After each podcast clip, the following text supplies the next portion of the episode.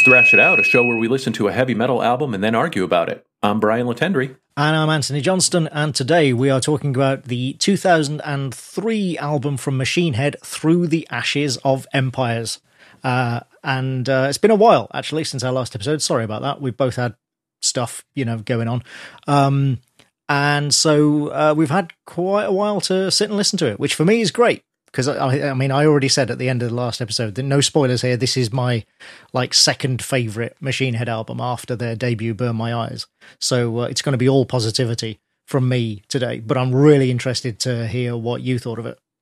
And I am very interested to get into this album because my I don't know if I mentioned it last time, but I haven't had a lot of experience with Machine Head other than very much uh, recognizing the name and knowing, you know, obviously Phil Demmel uh, being uh, on this album and part of the group for such a long time. Like there, there's, I knew of them, but hadn't had a lot of experience with them, and it's probably just because I didn't hear the right version of them in you know at a certain time where it Possibly, hit me and I really yeah. dug deeply yeah. into that band. You know, yeah. because they started in what like ninety one started in 91 first album was 94 but then within like two three albums they had uh yeah sort of you know started progressing and veering off of the thrash track and did a couple of nu metal went through a nu metal phase and what have you. Uh you know some parts of which are still on this album. We'll talk all about that later yeah, oh, yeah. I, sure. but i think yeah if you if you only because that was really commercially successful. That's something i'm going to say this now that's something that really bugs me is like people uh who sort of shit on that part of Machine Head's career are like, yeah, and it was a total flop and blur, you know, and they had to go back to the metal to sell records. And that's absolutely not true. Burning Red was a really, really commercially successful album. Um, but yeah, it did turn off an awful lot of metalheads uh, because of the styles it embraced. So we'll get all into all of that later. For sure. And just just in terms of like where I was at the time in terms of my sort of metal listening career, I was a junior in 91 in high school, very still set in my 80s hair and thrash metal, you know, sort of approach. And then when I got to college in 92, I was, that was a weird time for me because it was like I had all my old stuff that I still listen to very regularly, but I wasn't necessarily seeking out much new stuff because I was just living the college life. And I, so I was right. listening to a lot of what other people around me were listening to. And that's where like ministry was really, I had a roommate who was super into ministry and got, you know, really heavy into that for a while, but it was just a weird time where like I wasn't the pursuer of the new stuff. I was just kind of letting it come to me. Interesting, interesting. So yeah, as I said, we'll, we'll get into that uh, later. First thing I want to, uh, well, you know, a bit of follow up. And the first thing we should mention is that since the last episode, Joey Jordison of Slipknot has died, which is just an incredible tragedy. Forty six years old. Like you and I are both older than that And that's to think that he's, you know, that he did all of that and now he's just gone. Uh, and he's not even as old as he's just, man, it's just heartbreaking to think about. Matt and I were just talking about uh, Mike Howe, 55, who also, yeah. it seems like, took his own life as, uh, and uh, just I think I posted the picture here in the Facebook group, but but met him at a show a few years ago with my son, and he took pictures with us. We were hanging out with them and stuff like that. Uh, I was just reading something about um, John Bush from Armored Saint, and and of course Anthrax fame, talking about how they had toured together in the last few years, and he really wished that Mike would have reached out to him because he was just talking about what a genuinely good individual he was, and uh, it's just wild, man. I mean, all of anytime someone's anywhere remotely around our age, it hits extra. Yeah. But then when you think about, you know, what a lot of these bands meant to the evolution of metal and just the, the our listening landscape for the past, you know, 30 plus years, it's very sad and and really kind of sits with you when we lose one of them.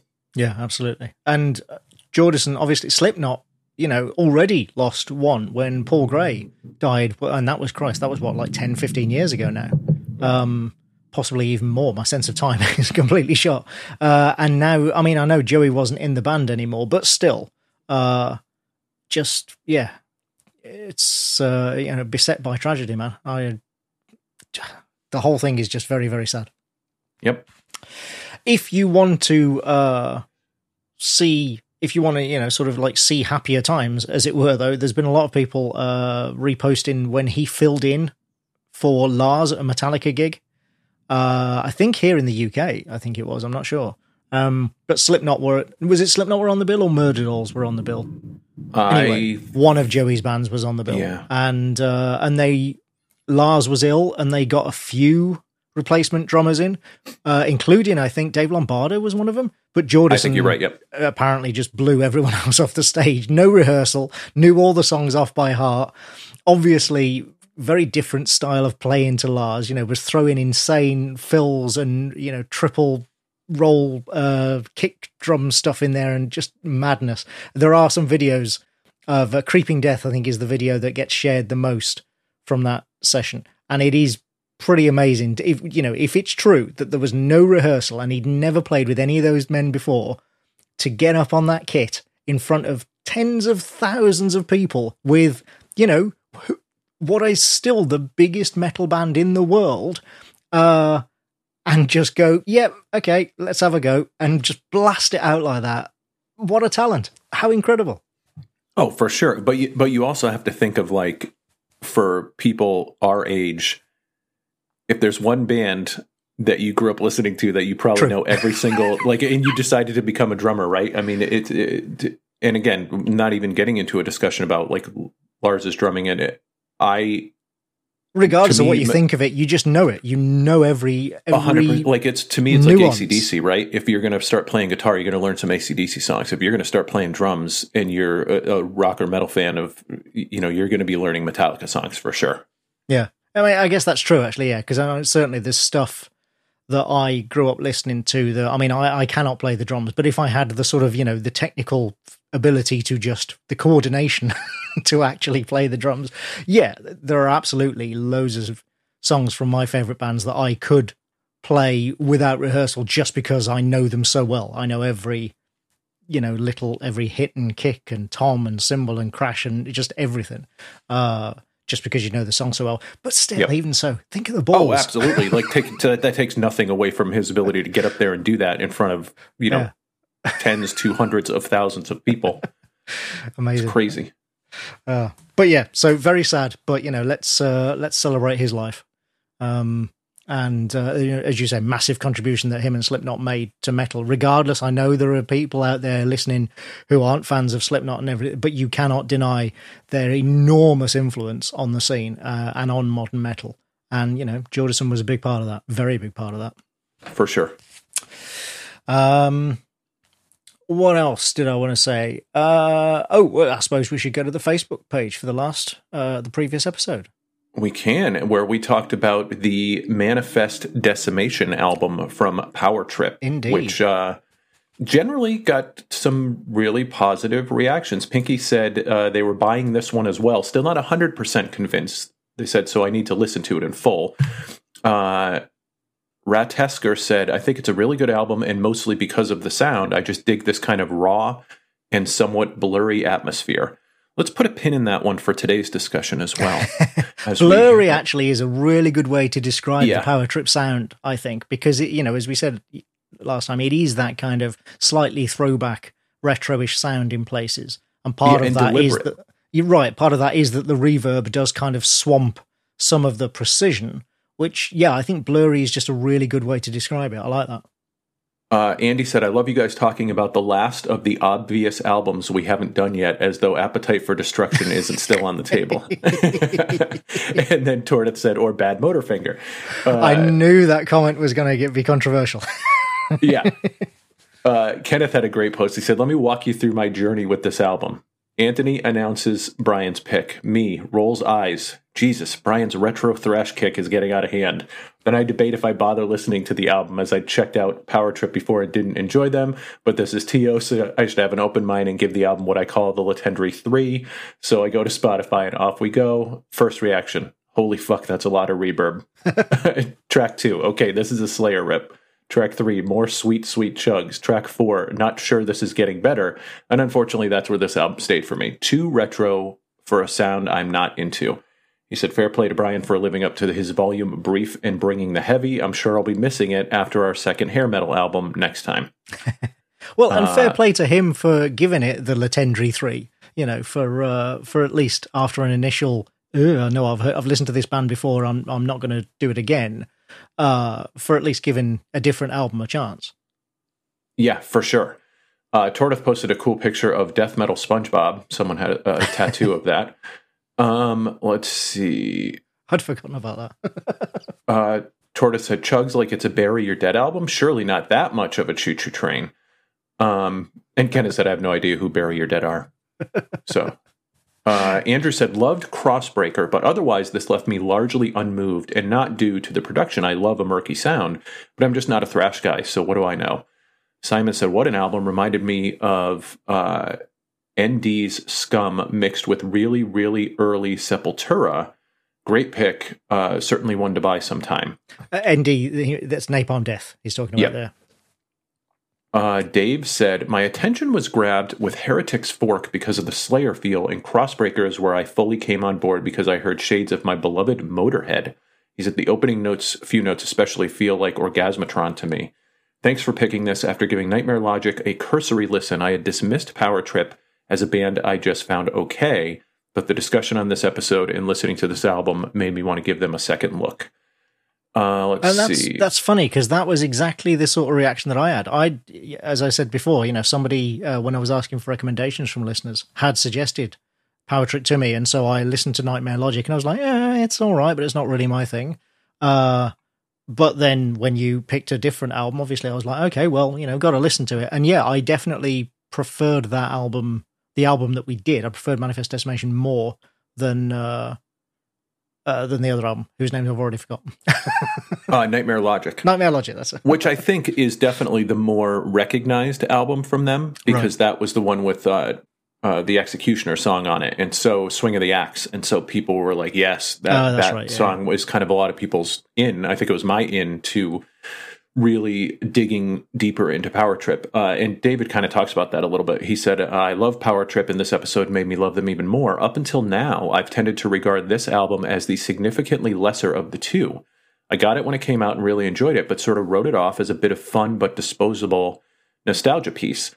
When Nightmare Logic came out, that felt like a quantum leap forward for them and it was one of my favorite albums of the year. I never really bothered to go back and reassess this one, preferring to focus on the new stuff. Listening to it again now, I want to slap my past self. There's so much more here to love than I originally recognized. Thanks to you guys, while I was initially disappointed that you didn't pick Nightmare Logic, I'm now extremely glad you did. Yay, uh, he said, uh, I tend to normally agree with Anthony more on aesthetic matters, but I have to say I'm with Brian on the production on this one. The punk sensibility and the lo-fi sound adds so much atmosphere and energy and i've always preferred a low vocal mix. Fair enough. Uh, andrew said still listening but it sounds like they've recorded this in a live old school hall. Um, tortoise said i like to compare this sounds like band a and band b. Power trip to me has always reminded me of death meets uh, tsol what's tsol uh, do you know i'm not sure actually uh, let's see what else we got here. I was going to say Future Sound of London, is there? but that's FSOL. Obviously, that's the only band I can think, and obviously that you know, I'm sure it's, all, so. so simple, and we're just immediately missing it. Um, and then David said, "Volume on '90s soundtracks, please," because I think we did we talk yeah. about soundtracks in that one? I think I, am yeah. sure I mentioned the Bill. We talked about movie soundtracks one. like the Judgment Night soundtrack and stuff. We were talking yes. about the crossovers. Totally. Yes. We we could do a whole volume on those because there are some really great ones out there. TSOL and, uh, is a punk punk band. I've just found them. TSOL, True Sounds of Liberty, American punk oh, okay. rock band formed in '78 in Long Beach, California, according to Wikipedia. Yeah, so and the punk sensibility is definitely heavily on that uh, Manifest Decimation album for sure. Well, there you go. That is uh, that is some blasts from the Facebook page. So again, if you're not a member of the Facebook group, there are always great discussions of every episode and a ton of stuff in between. Especially when we're we're off for you know a month plus in between an yeah, episode like we have been this time. There's been so much posting new uh, music and videos and you know uh, funny stuff and what have you, and news sometimes as well. Yeah, it's good stuff. Yeah, and, and, this group always does a wonderful job of keeping people up to date on like new singles that get released, new bands that people might not have heard of, and it's definitely uh, it's my version of the music news to go and check and see what members of the community are posting for sure. Absolutely. Yeah, so you can find it at facebook.com slash groups slash thrash it out.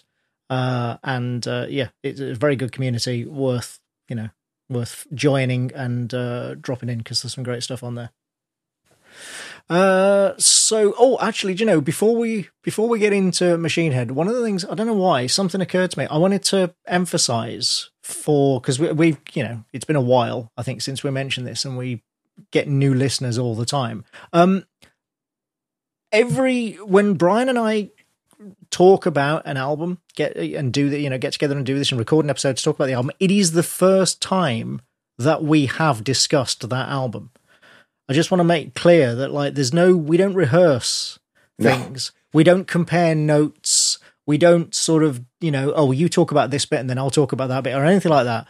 We have and this is a deliberate choice because that's kind of the premise of the show is that we we don't discuss it beforehand other than sort of, you know, scheduling for recording the episodes and stuff. We don't actually talk uh, about our opinions, if you like, of the music beforehand because we want this to be a record of you know our spontaneous conversation and true reactions to each other's each other's reactions to it to the record.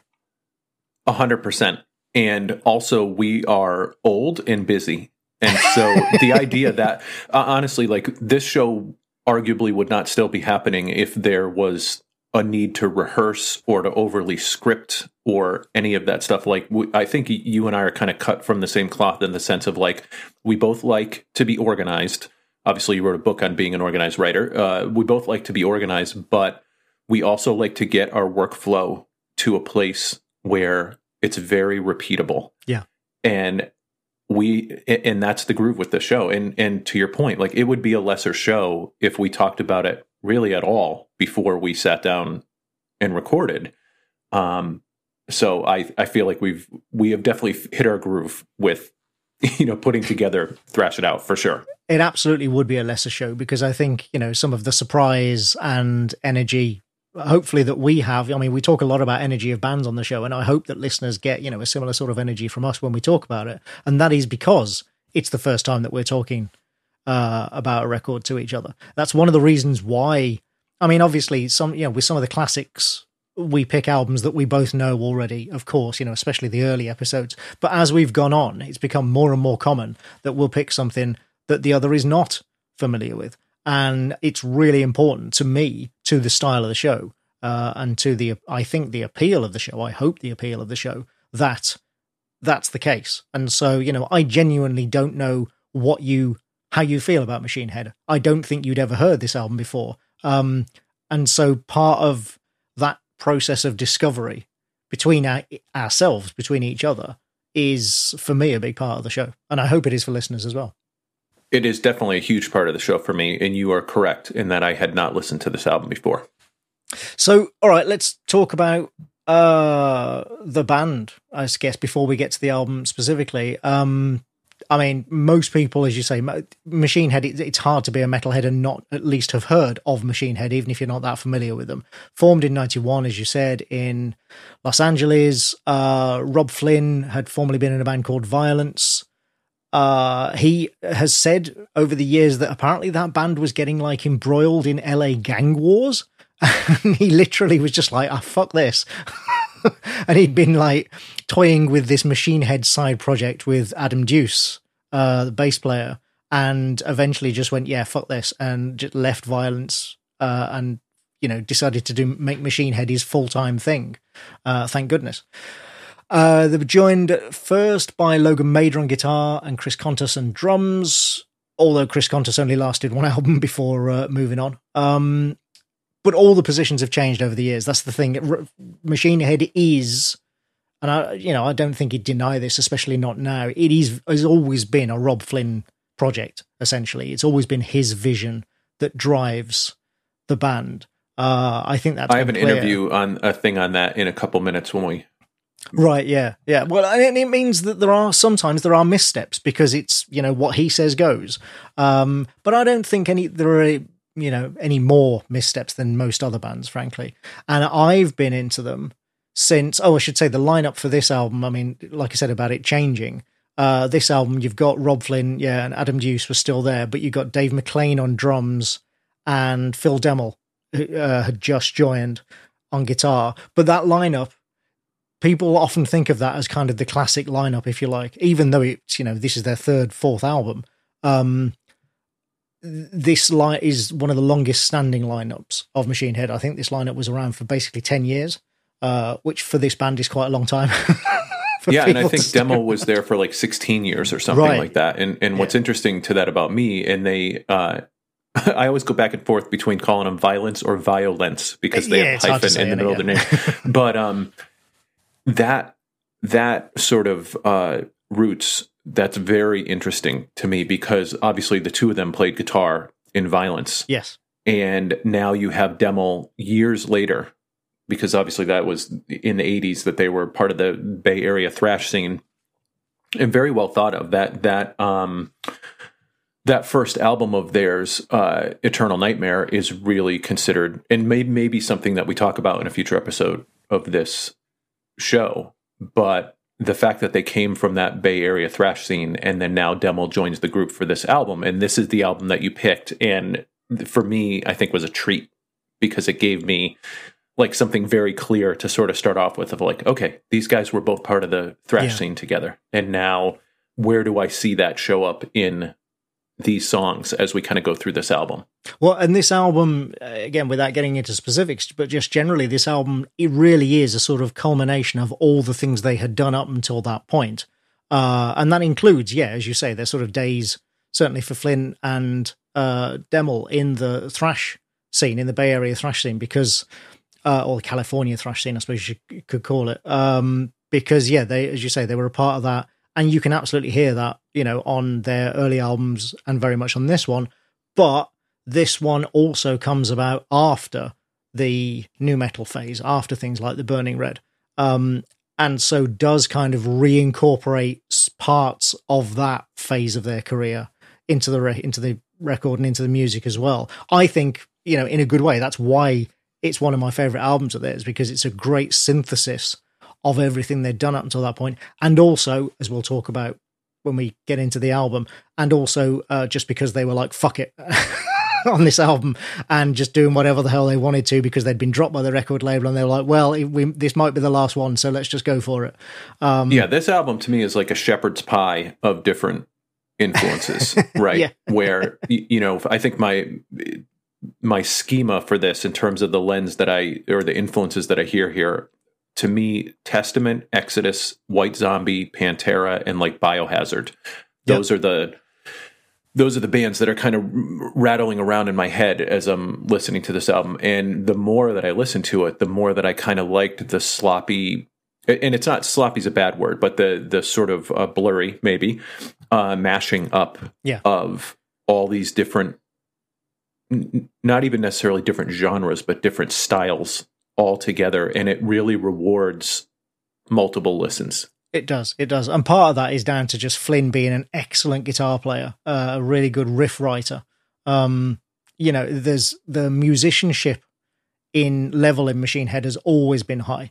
Um, you know, they're but what I one of the things I like about them is that they are clearly like every single person who's ever been in Machine Head is clearly a very very technically proficient player, but they don't let it override they don't let that override the songs and the music. Um, you know, and some of Flynn's riffs sound downright sloppy. They do sound sloppy, but they ain't. you know, they're really right no it's it's again it's very It's- intentional the way they yeah. do it but i think that that sort of um blurriness if we're using that term is what maybe maybe they don't get enough credit for the technicality Yeah.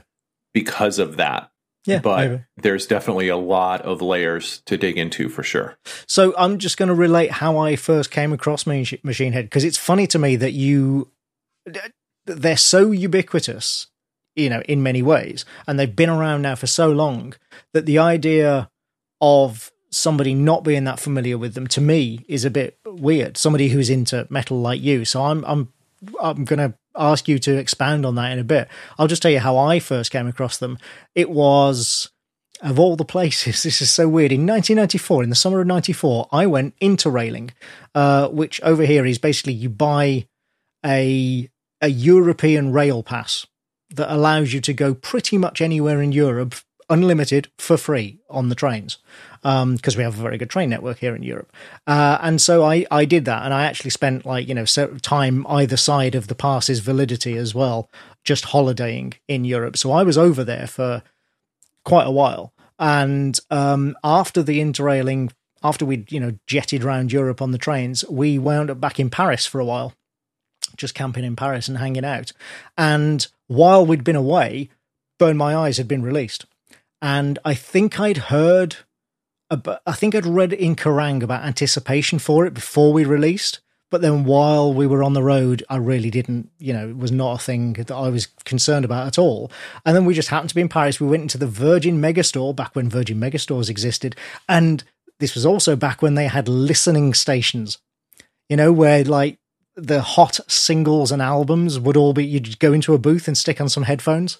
Uh, and they had Burn My Eyes in one of the listening stations at the megastore. I think it had only been out maybe like two or three weeks at that point, and uh, and I remember putting the headphones on, listening to the first track, Davidian, which anybody who knows Machine Head, my goodness, it just melted my face. And I was like, that's it. Okay, I have to get this album as soon as I get home. I couldn't buy it there and, and take it home. That would have been impractical. But yeah, the minute I got back uh, to the UK, straight down the record store and bought burn my eyes and i've basically been a fan ever since. And you know i'm not a, a mega fan or anything um you know, you know follow them around or whatever but i as far as i'm concerned there are no truly bad machine head albums. You know they differ in quality uh, over the years but I've, I've got everything they've done and it's always at least worth a listen you know to some greater or lesser degree. So they've just all yeah ever since that kind of that formative period, as people know for me in the early to mid 90s, Machine Head has been around. And as far as I'm concerned, they've always been one of the top metal bands, which is a bit why, bit, why it's a bit weird that it took me so long to get around to putting them on the show. Um, so, yeah, tell me, how did you first hear them then? Because, like I say, that's they've always been there for me. They've always been, you know, one of the oh, you know, Machine Head, of course, uh, one of those bands. But if you didn't get into them until much later. How did you actually come across them? I mean, I think it, I don't think that I, that I didn't come across them. I think I dismissed them. Right. Like whatever the first impression I had of them was didn't grab me. And it's interesting because that this question overall it leads me back as I was talking about earlier to just think about where I was in my music sort of listening career, you know, at that particular point in time. So these guys formed in 1991. That was the year I saw Clash of the Titans, and it was kind of the death knell of that thrash scene. Of yeah, you yeah, know, grunge killed it. Grunge killed it. And so I had a big chip on my shoulder about a lot of what was coming out in the early 90s and kind of piled it all into the grunge, you know, conversation, right? Of like, the era of the music that I loved the most, hair metal and old school thrash metal, was ending. And everything that was coming new wasn't that. And I didn't like it. And so there was a part of me that was definitely not as open to even hearing new music that I wasn't already familiar with at that point in time. And so, and really that carried me into college where I was just listening to whatever my roommates were listening to, as well as like everything I already knew. And so it was a time where I wasn't expanding my horizons at such a rapid rate as I had been during the 80s. Because in the 80s, like it, I've probably talked about this before, but like every 80s band, their first album is amazing because they had so long to polish it and they had played all the songs in the bar scene and stuff like that. And so I just felt like during that particular time in my high school years, there was albums coming out every week and they were all great. All these first albums all these bands debuting like it was just constant. So i was constantly consuming new and building that whole you know sort of landscape for myself. And then when it got to the early 90s it was kind of the death of that era of music for me especially hair metal. I mean thrash kind of struggled its way through but like by the early 90s uh, anything that was considered yeah. glam or hair or thrown into that discussion was there was really no room for it. And so Machine Head would have been a band that I would have seen on Headbangers Ball or heard a song from during a block of whatever you know uh, down here it was uh, ccc was the radio station that i listened to down here i would have heard you know something from them on there but whatever i was hearing from them at the time wasn't enough for me to go out and actually seek out an album and so i just never got hooked into them when they were around in the early days and so i don't have that history of what they sounded like before they got to an album like this um, I just almost pretty much missed them entirely during that time. Again, they were in conversations with other bands that I was familiar with and was listening to, and and definitely had already developed kind of a relationship with. But um, I was very sort of so like there was only a few bands of that period of time that kind of made it into my listening. Alice in mm-hmm. Chains because I had seen them on Clash of the Titans, and that album came out in 90 i think the facelift album came out might have come out in 90 so it was out by the time so, that they had done like clash of the titans um, a little bit of soundgarden but again that was more because i had college roommates that were listening to it and um, yeah so there wasn't and everything else to me was kind of in the grunge discussion almost in the same way like that whole nu metal discussion i don't i don't have a lot of familiarity with nu metal bands because I just, as a genre at the time, I was just like, I don't feel like that's for me. And just wasn't really engaging with it a lot. And it's only like in my later adult years now coming back to a lot of the stuff that I didn't really give a chance before or didn't really get into too much before that I'm sort of filling in that period of time. And um, yeah, so Machine Head just a band that again the name was out there. Certainly, I, I was seeing songs on you know Headbangers Ball or, or, hearing them on the radio, but not enough to make me go explore further. So in the mid '90s, you just kind of weren't getting into that many new bands anyway, and then in the late '90s, when you might have been more open to it, they went nu metal, and you were like, "Fuck that." yeah, it's just bad like, timing. Yeah, like the poster band for nu metal for me was, um, and I remember seeing them at Ozzfest was Adema and um, they had like one song that got played incessantly off of their debut album. I think I actually might have picked up their debut album, but I definitely saw them at um, at Ozzfest and it just wasn't. It, it just made me turn back to what I already knew. Yeah, like the whole nu metal discussion. I was just like, yeah, I'm gonna. I'm gonna still continue to buy the thrash bands that are still making albums, you know, right now, uh, and continue to live in the '80s uh, during that time. Which is why you know, my depth of familiarity with 80s music is so big is because it's just like you when there was an era of music that I wasn't clicking with, I would go back to. yeah. like, I guess I'm listening to Tesla again tonight, you know, like. so uh, one of the things that I really liked about Machine Head as well, and about Flynn as a songwriter, is that his lyrics, uh, you know, were kind of for the time were much more I don't know, I guess sort of in tune with what had come from grunge than 80s metal and thrash metal and stuff. You know, very, very sort of socially conscious lyrics, lots of stuff about uh, urban unrest and, uh, you know, dysfunctional families and all that sort of thing, um, which just did help them stand out. Uh, but then he carried on with that through the nu metal phase as well. And that really, I thought, made them kind of. They didn't sound like anybody else at that time. I mean, they never have. Machine Head has always sounded very unique. Like you know, you can you can hear a riff and go, "Is that is that Robb Flynn?" Yes, it is. Uh, he's just got something about the way he writes riffs and the way he plays riffs that is really, really distinctive. And then when you couple that, obviously, with his vocals, very distinctive voice, but also his lyrics. Nobody else sounded like Machine Head, even during their nu metal phase, um, which I find really appealing. And it's one of the reasons that I liked them even during that phase. I mean, I like nu metal more than probably most anyway, but I thought they were doing really interesting stuff during that time.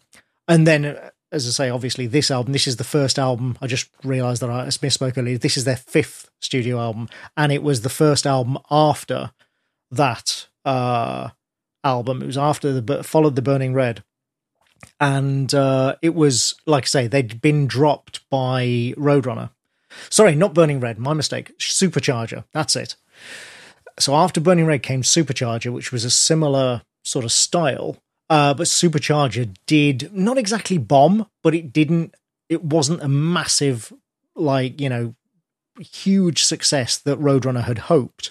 Part of that was incredibly bad timing because the first single from it was called "Crashing Around You" and featured Yep. a music video of uh, you know burning destro- buildings being destroyed, and basically came out at the same time as 9/11. And so Yeah, I think they said the album came out three weeks after 9 11. Yeah. So, Which, of and, course- and at, at that time, you remember the whole clear radio controversies and you know Yep. anthrax basket full of puppies and all that. It was this was not a good time for metal.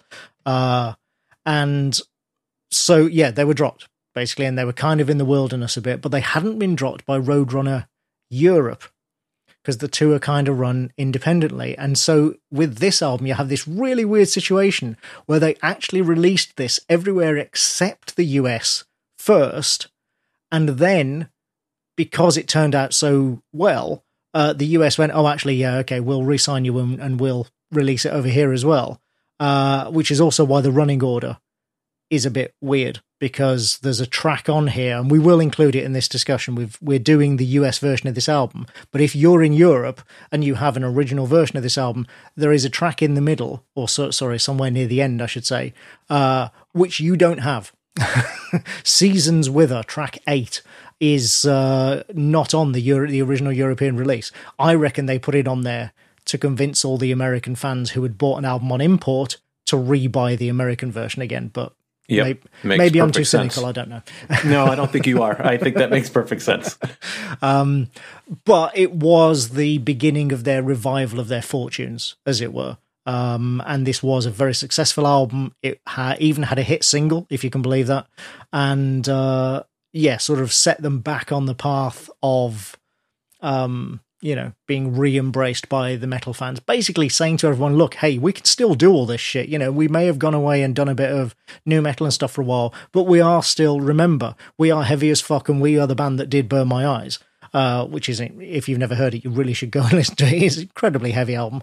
Um, and yeah, so it, it sort of, as I say, kind of reversed their fortunes a little bit and put them back onto this path where now they've been going for, yeah, 30 years and are sort of granddaddy veterans of the metal scene. But one of the things that I want just quickly want to point out with, again, talking about Flynn and sort of how this is very much his vision, because of when and where he grew up, and he's said this many, many times, he grew up listening to a lot of stuff like hip hop and rap. So you know, compared to some of the bandwagon jumpers, uh, the nu metal stuff wasn't that unexpected or unusual for Machine Head, I don't think. And it's one of the reasons why they have still done it from time to time because he's just really into hip hop and rap, you know? Uh, and you yeah, can, yeah, I actually have a quick thing about that. Oh, So, go on, in an on. interview that he did, uh, 2012, someone said, uh, you know, the of course the standard question of like, what are your influences growing up, right? And he said, um, the band that did it for me was Black Sabbath. That was my that band pretty much changed the direction of my life. They made me want to play guitar. Metallica too. I was a kid growing up in the Bay Area, so I happened to be in the golden era of thrash. The California thrash bands Exodus, Metallica, Slayer were also a huge influence on me. There was a great thriving punk rock scene here too. Bands like Dead Kennedys, DRI, and Suicidal Tendencies. Then California gangster rap started coming out, so you know it all kind of blended into one big mishmash, and we just took it from there. And I think that, I mean, that's what I hear in yeah, absolutely. this band. I mean, I, I don't have any direct quotes like that, but I just know over the years, lead, reading and listening to interviews with him, that he continually, you know, even when it's gone sort of, even when nu metal went out of favor or whatever, he never disowned that part of their career. He never said, "Oh, that was a terrible mistake," or "I didn't do it," because he's like, "No, I fucking love hip hop. You know, I listen to loads of rap music. Screw you." and I, I like that. Yeah, and the irony is, I probably would have liked these guys during that era of their sound too, because uh, that's what I was into as well. I listened to a ton of hip hop, eh, starting back in the early '80s days of like old school rap, and Sure, then you know, and so I was. That would have been right in my wheelhouse. At the time. But I just, again, whether it was because of what I was seeing on MTV or, you know, the occasional song I would hear here or there. You mentioned that they had a hit single. Was it, um, was it Days Turn Blue to Gray? From this album, yeah, that's right. Yes, okay, because that it's when we talk about that song, that makes sense to me that that was the the single that, and that may be like something that I saw from them at the time right. that came out for sure. But um, yeah, that mishmash, as he said in that interview, totally makes sense to me. I, I can hear all of that in this album. You absolutely can, but I love the fact that he has taken all of those influences and, like I said, made turned them into a distinctive sound to the point where when you hear, as say, you hear a Machine Head riff, you're like, oh, that's a Machine Head riff. A bit like well, a bit like Sabbath, would, a bit like an Iommi uh, riff. You hear Iommi, you're like, oh, that's Black Sabbath. You can't mistake it for anything else. Well, not only that, but he took all of those things, and the sound is heavy as shit. Oh yeah, like this band is heavy. Yeah. And I always have been, yeah. so take whatever element you want. When you put them into a sound that's as heavy as this sound, you're doing something right. Like yeah. this band is heavy. All right. So, yeah, the album is, as I say, Through the Ashes Empires 2003. There are 11 tracks on it, which in my opinion is maybe a track or two too many, but you know, uh, and it's it's an hour long, 60 minutes. Um, if I have one criticism, consistent criticism of Machine Head throughout their entire career, it's that every album feels like it could have one or two songs chopped off of it, and nobody would be any the worse for it. You know, um, they occasionally just go on a little bit too long. Uh, but that's that's my only sort of consistent criticism of them, uh, and I think yeah, that's true I could totally, as well. Go on. I, I could totally see that, and the the um, the one last comment I wanted to get in before we start talking about the the tracks is that mm-hmm. uh, in a recent interview with uh, Phil Demmel, he talked about leaving Machine Head in 2018. And what he ba- what it basically came down to is that he said as the years went on, it became more and more of like a Robb solo project. So it sounds like yeah. from you know him kind of talking about where it started and where it ended, when he first joined the band, like for this album, and he had played with them before, but but this was the first album that he appeared on. It was more of a collaborative effort, but as time went on, it became much more of a singular vision. It was, and, although I don't think he actually contributed much to the writing on this album. I don't think. Uh, yeah, no, he's not credited. I oh, know he's credited on two tracks musically on the album. Yeah, I, am sure I remember reading that because he was, I mean, obviously him and Flynn had known one another, but because he was right. a new addition to the band uh, on this album, yeah, he actually wasn't that involved in the songwriting. But for the following albums, all of which are also excellent, by the way, things like Blackening and Unto the Locust, also great, great Machine Head albums, he was much more involved. Um, but not particularly on this one. Well, and he had even talked about in some cases, like Robb not wanting them to do interviews with the press and stuff like that, like just being really controlling about the whole operation yeah. of the band as kind of time went on. And that's not an uncommon story, you know, especially when it's sort of founded with one person's vision, right? I mean, exactly. Yeah, it, it's uh, extremely common. And I think you have to, I mean, this was, even though it was their fifth album, it was still relatively, you know, now looking back relatively early in the band's career uh, you know maybe you don't know that going in or maybe just because him and uh, Demmel and Flynn had known one another already for so many years that he didn't think that would be the case. But from the outside looking in like I say it's always been a Flynn solo project. I don't think there's ever been any question of that. And like I say for the good for both good and ill you know with all the the good and bad that that brings. Um but overall I think it's I think it's paid off. yeah. I, well, uh, I wasn't going to say Megadeth, but I'll say it just for those who no, play in the drinking game. I, am going to say it. Even I was going to make Megadeth. a Megadeth comparison, yeah, because yeah. it's the same sort of thing. It's like, look, that you know, this is my band. you know, take that or leave it. Um, I was just going to say, re- talking about you know, sort of how heavy they are, and this album is, uh, and most of their albums are. If you haven't heard "Burn My Eyes," you really should go back and listen to it, and listen to that sort of if you can imagining the context of 1994 um it really was a kind of like what the fuck? You know melt your face off kind of album when it was released. Oh i'm totally digging into the whole discography yeah. now. And actually the the one thing i went back and listened to uh, a few times before this episode was the Vio-lence album that they oh right yeah.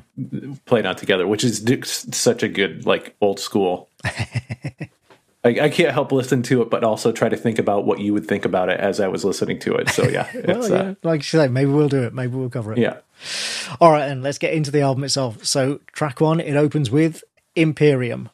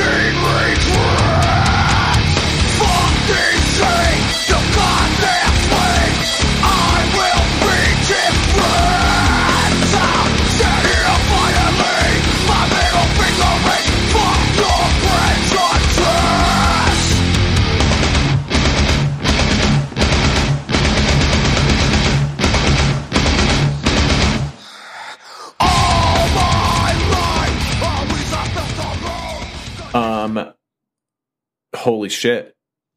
Like, I think, it, I think this song is, and there's going to be many more songs on this album where you have a lot more to say than I do about the individual songs, but I think this song in particular is the song that encapsulates the sound of this album. Yeah. So in some ways it's the perfect kind of opening song, but that whole like shepherd's pie uh, layering multiple listens conversation like this you could do a whole episode just about this song because it's got so much to dig into. And i think what struck me that became a theme throughout the whole rest of the album is the way that they build the sound. Yeah. The way that the song comes in because there's so many especially like metal, but definitely like thrash in general, like the riff is immediate, right? And these guys don't do that a lot. Like the riff, it, it builds to whatever, it, it builds to a reveal of what the riff is. And by the time that you, through the drums and just the kind of wall of noise that's building, by the time you get to a minute and a half where the song just explodes, it's such a wonderful build to that main riff that it just it, it's just like a perfect example of like where they go. And then the song from there like you've got elements of melody there. You've got the you know more melodic singing versus the you know more growly like just complete aggression singing. The song gets very thrashy towards the end of it with another great riff and like just the sheer emotional aggression of the way that he delivers his vocals. All of that which is again many many many points on this album but it's all present in this first song it which really i think is. the more you listen to it when you go back to this song it's the mission statement for the whole album. I think build to reveal is a really good way of putting it. Yeah they are it's a it's a machine head staple. You know, the, the, a lot of their tracks, as you say, build and they have that kind of ominous intro that builds and builds, and then it, as you say, explodes and just. But yeah, I like that the, the reveal of the riff. That's a good way of putting it. Putting it, and they are just really good at it. They are, you know, like like I say, they do it a lot. But when you're this good at it, why not? you know, do what you know.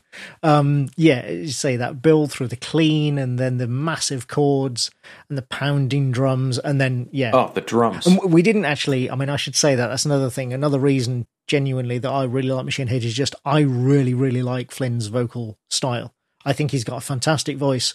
He is right in that sweet spot for me of the like the really harsh growl, but with the aggression. Like it sounds like every syllable is being shouted, spat at you through gritted teeth, you know? Yes. Uh, and he's just, his voice is so good for that. And I love it. That's, like I said, that's my sweet spot for these kind of vocals. Um, and obviously he's versatile. I mean, he, as we'll hear on this album, he does many, many other styles of singing as well. But when he does go growl, my goodness, it's a real roar. Um, and the riff here, yeah, this is classic. It is a classic Machine Head riff. The harmonics and the groove rhythm, that's kind of what I meant about you know a Machine Head riff when you hear it. Yeah. You know, the good news is basically if you like this riff, hey, great, because they've got a ton of them. a Yep. ton more of them coming up, and they're all kind of not the same, but they're all in this same style. Um, Right. like I, it cracks me up that on this song, even the clean guitar bit at the start of the song has harmonics. It's like he can't help himself. Oh, I know. Which is kind of like a to me. There's a little black label society thrown there in there too because uh, Zakk cannot stop himself Yeah. from uh, doing that. I mean, he to, for him, it's like literally every five seconds. But which it's not. It's not that pervasive here, but it's definitely here. And I felt like the beginning of the song is very Call of Ktulu. yeah, From a little. Metallica. Yeah, yeah. Um, just that somber, which somber is a word that I feel like is definitely present. Certainly, the subject matter of some of the Yeah. lyrics of, of this album too, but just that very sad, uh, melancholy sort of thing. Flipping the switch to sheer anger and aggression. Mm. It's like that that constant tug of war between depression and anger you Yeah. know um and i feel like that plays out really well in that sort of build reveal or you know verse chorus or when the song sort of switches gears mid song or something like that and and that's done to great effect on multiple songs on this album Yeah, that that is yeah, you're absolutely right. That's something that he's really good at. Um is that mixture and the contrast of the two as well and you know making them contrast without them feeling out of place is a real skill uh and something that Flynn's just got even better at I think over the years. Um something else he's really good at is writing choruses. And what this is again a fairly common thing that they do but if you listen to the chorus in this one it, it's divided into three parts but they're the same tune. It's the same tune i mean it's not even that much of a tune but it's the same tune in each of the three parts. You get the open chords with barely any drums to start with then you get the chugging guitar with the halftime drums and then you get the same chugging guitar but with regular drums. So it builds up and you know even the, the chorus builds up to sort of speed. Um but like i say if you listen to the actual notes being played it's the same tune. But because of the the rhythmic difference you know at first unless you're analyzing it like we are you wouldn't necessarily notice that. But what it does is it just pulls you along. It's propulsive. Um and as i say they're just it's something they do quite a lot. They're really good at that. How about the part where you can hear him like take a breath and steel himself for the next verse? Oh yeah yeah. Like if he's so good. Yeah he, his vocals are uh, i mean like i say i like them. But yeah one of the things that he is quite good at about i think is that yeah he doesn't clean them up a lot. You can hear a lot of breaths and preparations uh, and stuff and efforts as he's you know as he's going through the song and i think that's good because it leaves that kind of raw natural sound Well, and here I feel like it, it's it's definitely a, it's less of a not cleaning up thing and more of a deliberate choice because with the emotional lyrics that he is and the catharsis of it, Mm. it's like expelling this is cathartic but also painful, right? And so y it kind of has that feel to me of like you know go, going back into battle, you know. Well, and he said that the lyrics of this song are basically this whole song is is is them sticking a middle finger up to all the people who dismissed them after their last couple of albums. Right. Uh, you know, and going like, you know, fuck you, we are still here and we are still heavy as shit. Yep. and by the way, we're going to prove it. Um, I mean, the breakdown here as well uh, is even that's you know heavy, and obviously, as you said, then you get towards that sort of traditional thrash bit at the end. Um, one of the things I wanted to mention was uh, if anybody has got a copy of Burn My Eyes out there, have a listen to the end, the the kind of wind out riff at the end of Davidian, the opening track on Burn My Eyes, and then have a listen to the galloping riff in the breakdown of this track. Um, they're not the same, but they are quite similar, and I've often wondered if that's deliberate. you know, if that's because this is, as I say, a sort of return to form style album. I've often wondered if that's in there as a deliberate kind of callback to like, hey, remember this? You liked this. You'll like it here as well. Uh, I think also you cannot say enough about Dave McClain's drums. Oh yeah, yeah. Uh, I mean, just it, just the percussion, like on it, the percussive element of their sound. It would not be the same without the thunderous drums that he provides. Yeah, and again, he's versatile. He's really because yes. this is the same guy who drummed on the Burning Red. You know, um, who is but also clearly capable of yeah the the sort of more straight ahead thrash stuff. Uh, yeah, really versatile, a really sort of musical drummer. I feel you know very much one of those drummers who is like, okay, what does this song need? What will actually suit this song, rather than how can I show off? Um, yeah, great stuff. There's, and you're right, it's a great opener for the album because it does sum up what you're going to get for the rest of the album, but also it's just one of their best songs, I think. Like, you know, every band has a song or two that encapsulates them. You know, we've talked about this before. There's you name a band, you immediately think of a few songs. And for me, this is one of them. For Machine Head, you got this, you got Davidian from Burn My Eyes, uh, and I Am Hell from Unto the Locust. Um, all three of which are opening tracks, incidentally, and I'm sure that's not a coincidence. but if you, you know, if somebody asked me, well, what do Machine Head sound like? Those are the three tracks that I would play them. I'd say, listen, that will give you a pretty damn good idea of what they sound like and also how good they are. Um, yeah, this is an absolutely superb track. Yeah, I mean, this is definitely a track that I would use to introduce this band to other people, yeah. for sure. All right, move on then to track two Bite the Bullet.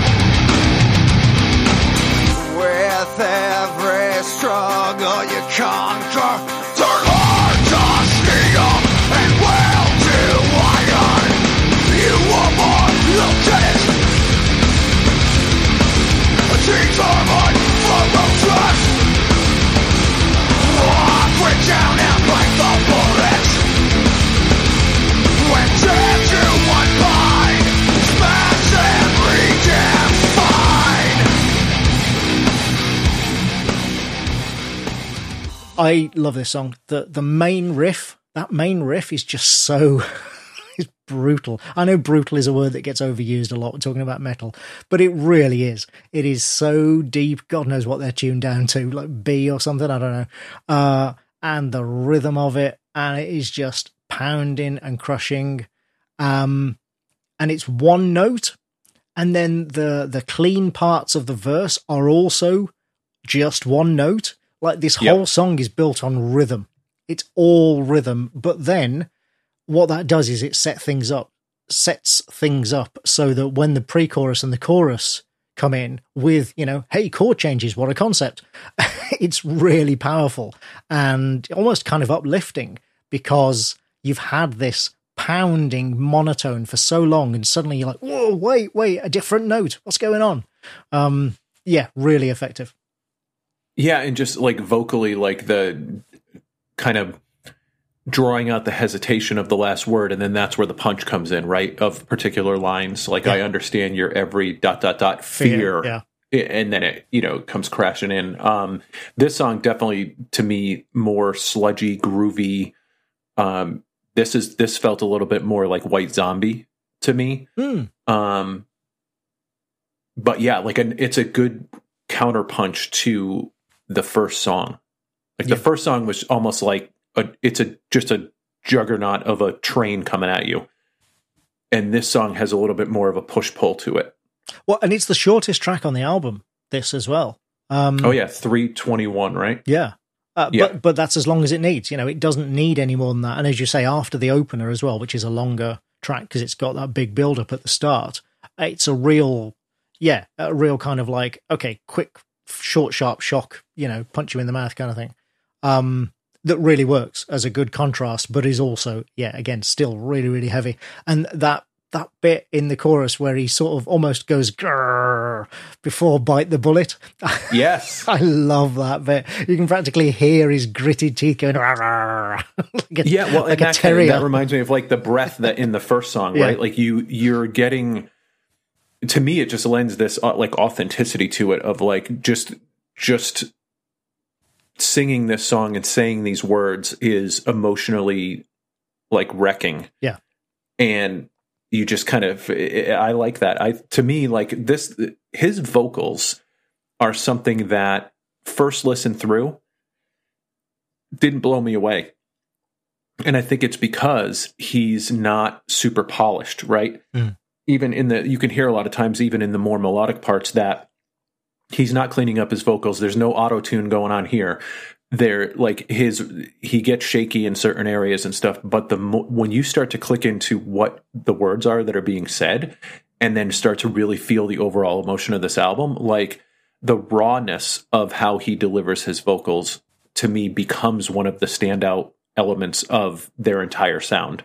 So that that's a good example to me of something where like multiple listens made me continue to appreciate more his vocal style.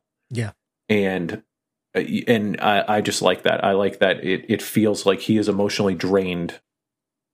Yeah, it's it's like you know singing through these things. it's as you say there's kind of a, almost like a raw honesty. And yeah sure it's a performance of course but still there is you know there can be honesty in performance as well. And i think you definitely get that with him. If any if you want to see really just how fucking good a vocalist he is there is uh when it was the i think 20th anniversary or something i can't even remember there's somehow an anniversary of this album's release uh last year during lockdown.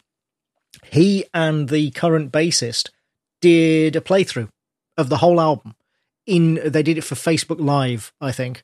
Um yeah no it was that was it because every five minutes he's going hey facebook live how's it going? Between every song.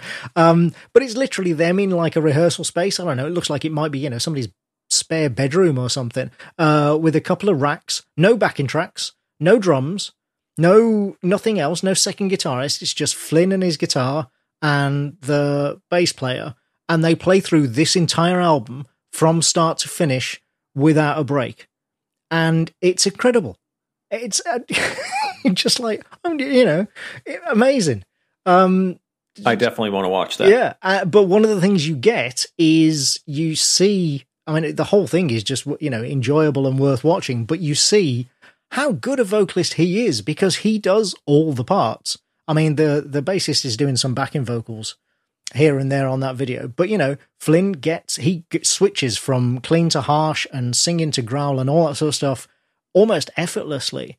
Um, yeah, it, it's just it's really impressive that uh, as I say, they just go from start to finish the entire album. Um, yeah, worth watching.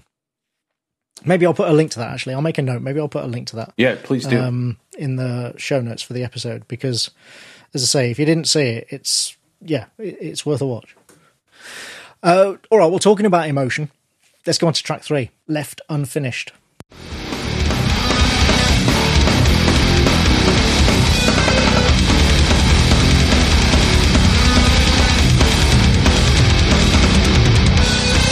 What was I born? Sometimes I was shy, didn't know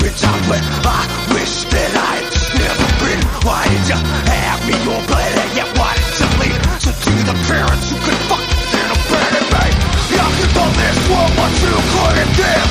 Love the unworthy every time more discarded. And to the flock, the rejects you undone.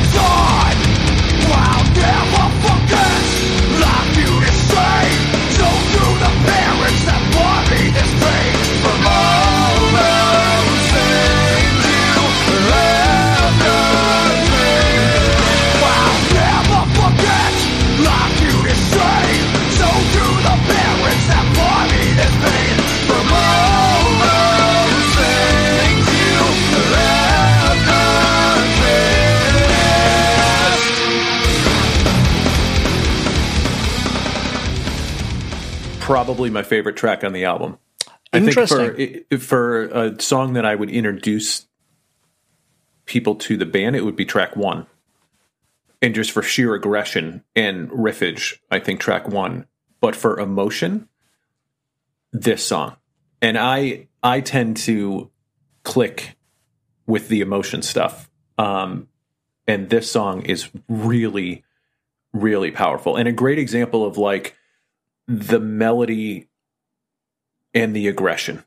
Like kind of going back and forth about this, but just the the pain that is conveyed through this song. Um, very heavy lyrics in terms of subject matter, but just that idea of like the damage that you do to someone and all the things that you leave them to sort of pick up the pieces of and stuff like that is just super powerful imagery lyrics um and i love the chorus of this. Like it's it's a great example of that like aggression melody sort of combination. It's really good. Um so yeah i love it for that reason more than any of i really feel like this song is very memorable to me from all of the songs on this album. It's absolutely one it's one that you can sing along to and then you feel bad about singing along to it's you know because as you say of the content. Like so if people don't know Robb Flynn was adopted. Uh and you know Robb Flynn was not is not his birth name. It's not stage name but it's not his birth name.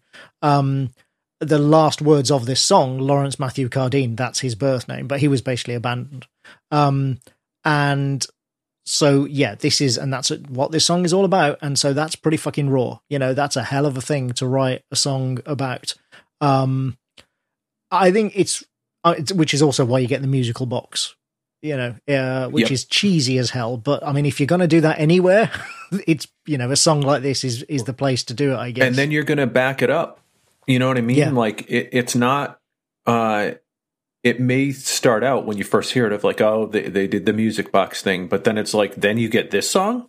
Yeah, it's like okay. By the time you get to the end of the song, you, you're not even thinking about the music box. You're just you're just emotionally raw uh, after the song. And to me, this is the power of metal right here. I mean, it's because again, we, have talked about this so many different times, but like oh, so many of us come to metal because of the therapeutic element of it, right? The yeah. catharsis element of it, the fact that you can, uh, because a lot of music can reflect the challenges and struggles that people are going through. Metal allows you to kind of deal with it through that catharsis as well. And this song is just like you get all of that in this song. It's one of the reasons, actually, just as an aside, why I never quite understood people's. There was when emo, you know, became a thing. There was quite a bit of a backlash to it, and I was like, "But that's, you know, the, the attraction of metal for almost everyone is, frankly, you know, a fundamental emotional pain." it's like, are we just going to deny that? I don't get it.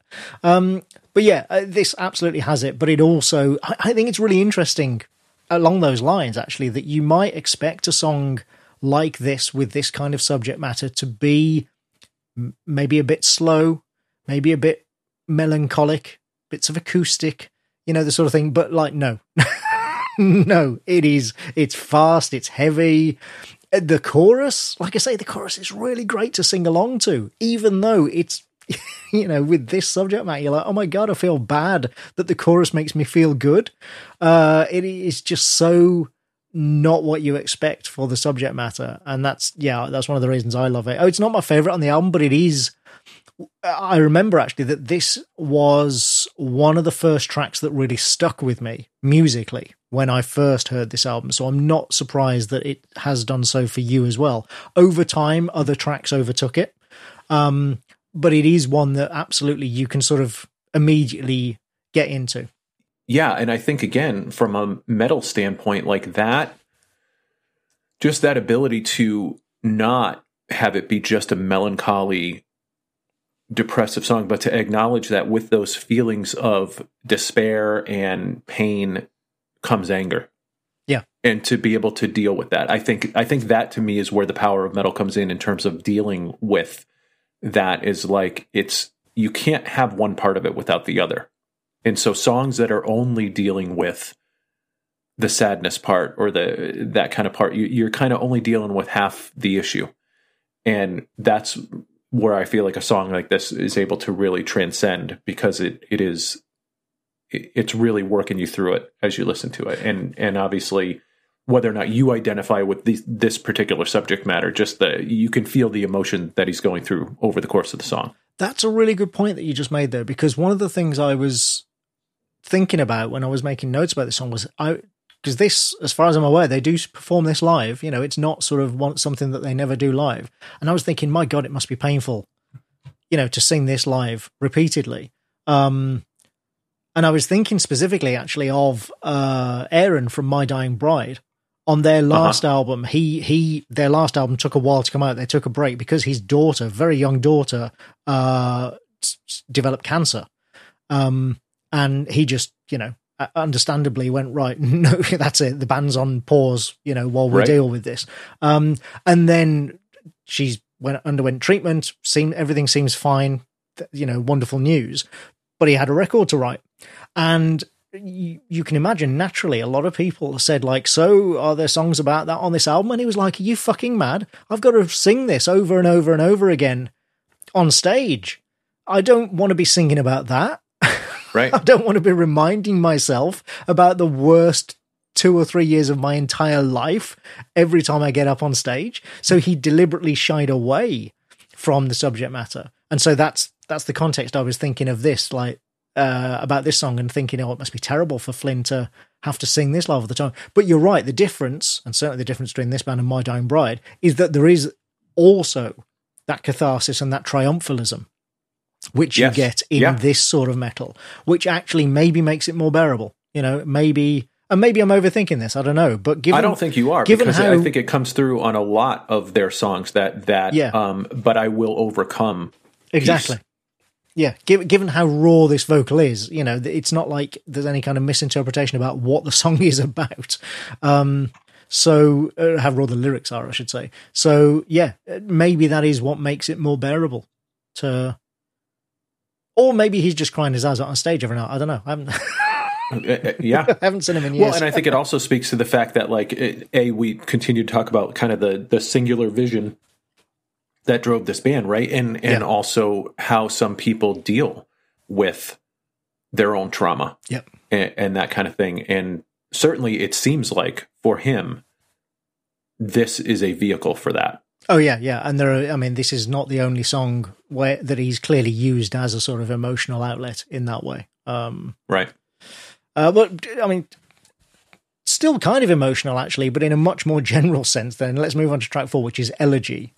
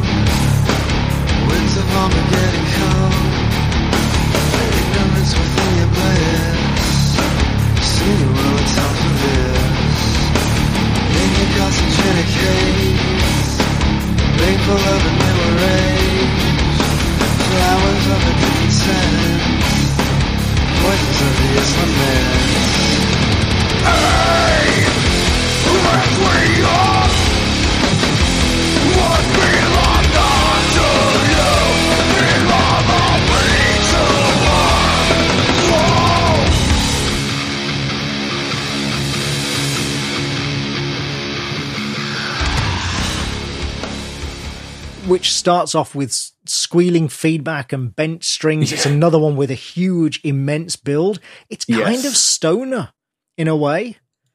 I could see that. You know? Uh, and I was thinking, it definitely is not not the same vibe as uh, the first song for sure. Right, and I, well, I was going to say, I mean, musically, this could almost have been an album album opener, but you not with these lyrics because people might think that there was some kind of eco warrior band or something. it's uh, so funny you said that. It's got kind of a Dethklok vibe to the vocals too because it's like I keep thinking of the one where he's like I'm strong, you're not because it's got kind of a caveman chorus of uh earth belong not to you, belong all we to her. yeah. um which I thought was pretty funny. But yeah, this this song to me has more of a sludgy groovy rhythm to it as well and and those kind of like almost dreamy vocal d- delivery that he begins with is kind of like it's it's almost like the earth is exhausted Yeah. sort of thing It, this this track is a really good demonstration, actually, of what a good singer Flynn is. You know, like d- d- outside of the growling, just actual straight up singing. Uh, he does a really good job on this. Um, you're right that the lyrics, the, the chorus lyrics, are so like he could have written. They must be deliberate because he could have written them and made them fit the meter in a more comprehensible way. Uh, and so you figure it has to be deliberate. And it's not the only place he does it. He does it have the occasional and you get this with a lot of metal bands, as we know, the occasional uh, lyric where you're like, that's not really very good grammar. but, you know. but but it to, to put on my overthinking it hat i think if the earth itself is communicating to humanity oh, maybe not- it would be more primitive. yes that's where that's where i think Ah. he's coming from with this You might be onto something there, actually. Yeah. I mean, I don't know uh, actually how much they play this one live, but I reckon it must be a fucking ton of fun to play live. The because it's not the fastest song, so you know you can sort of relax a bit and be a bit uh, sort of sloppy and groovy, but also it's that chorus is so powerful.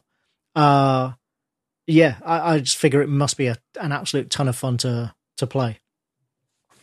It's a really yeah good track. and i mean the lyrics are very dark and very eco warrior and very um i mean we didn't say this at the beginning of this episode but this this album could come out today oh yeah, and yeah. be just as uh, powerful and heavy and impactful as the day that it was released. And obviously, you look at a song like this that's just talking about, um, you know, acid rain and icicles melting and all this kind of stuff. Mhm. And you know, look at the fact that the with global warming and all the horrific extreme weather that we're having all over the place, like just as unfortunately even more relevant today than the day that it was put out. You know. Absolutely. And musically, it could abs- it could be released today, and nobody would bat an eyelid. That's for sure. Hundred Uh, percent. I think pretty much since this album, because their their previous albums maybe not so much in terms of the sound, but since this album, from then onwards, I think any uh, album uh, could be released today. You know, even something like Blackening, or you could release today, and people would go, "Yeah," you know, nobody would blink an eye and think, "Oh, that sounds old fashioned" or anything. Um, which again, I think is a, a credit to well, it's a credit to them as songwriters and to Flynn as a songwriter, but also to the production and the the engineering and the sound uh, on each album is just really it, it doesn't hew to trends. Uh, Right. Which is kind of ironic, given that they were accused of that, you know, early in their Right. career. Uh, but since, as I say, they kind of came back with this album, they really haven't. Um, you know, we've talked before about how a, a lot of modern metal bands kind of have the same guitar sound and kind of have the same drum sound, and certain producers will make a band sound the way they want them to rather than how the band does. And Machine Head have, have just not, as I say, since this album onwards, certainly have just not been like that at all. Uh, they sound like Machine Head, and, and that's it. Anyway, moving on.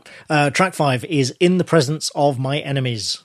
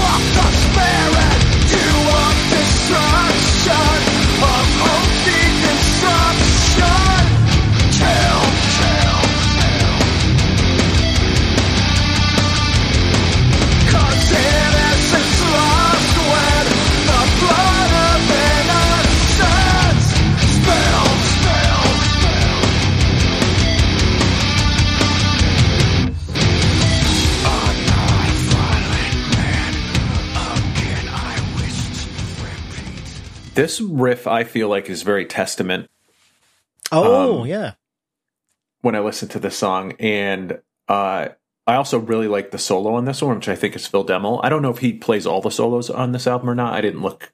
uh, I think he plays closely. most of them. Yeah, yeah, but yeah, I mean, definitely some great thrash, old school thrash elements to this song, um, mixed with like a little bit of White Zombie, which I think is really cool.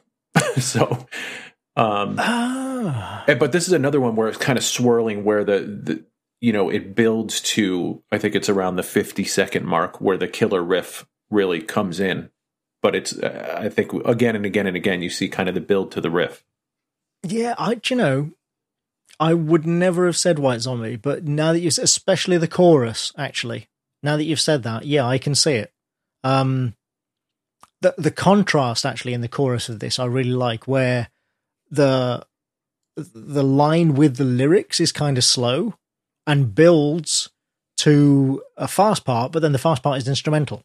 Feels like that's a bit unusual, you know. Kind of you'd Yep. expect it to be almost the other way around, but I like that. And you're right, actually. The the fast instrumental part there does actually sound quite White Zombie, doesn't it? I hadn't even thought of that, but you're absolutely right. Um, this is the first track. It feels like to me as well. We where we have a full on proper solo. Um, Yes, which is probably why it stood out to you because we've had solos in tracks before this, but this is the first one that feels like okay, I'm going to sit down and write a guitar solo. it's like an intentional solo. yeah, but this is the second longest song on the album as well, so you know, kind of appropriate, I suppose. Um, if if I have one criticism of this song, I think there is there's maybe one too many sections in it because it is such a long song, and sometimes the changes between those sections feel a bit awkward. Um, you know, it's uh, it feels like a song that maybe you could chop a minute off and one of the sections out, and maybe that would make it a bit tighter. I don't know.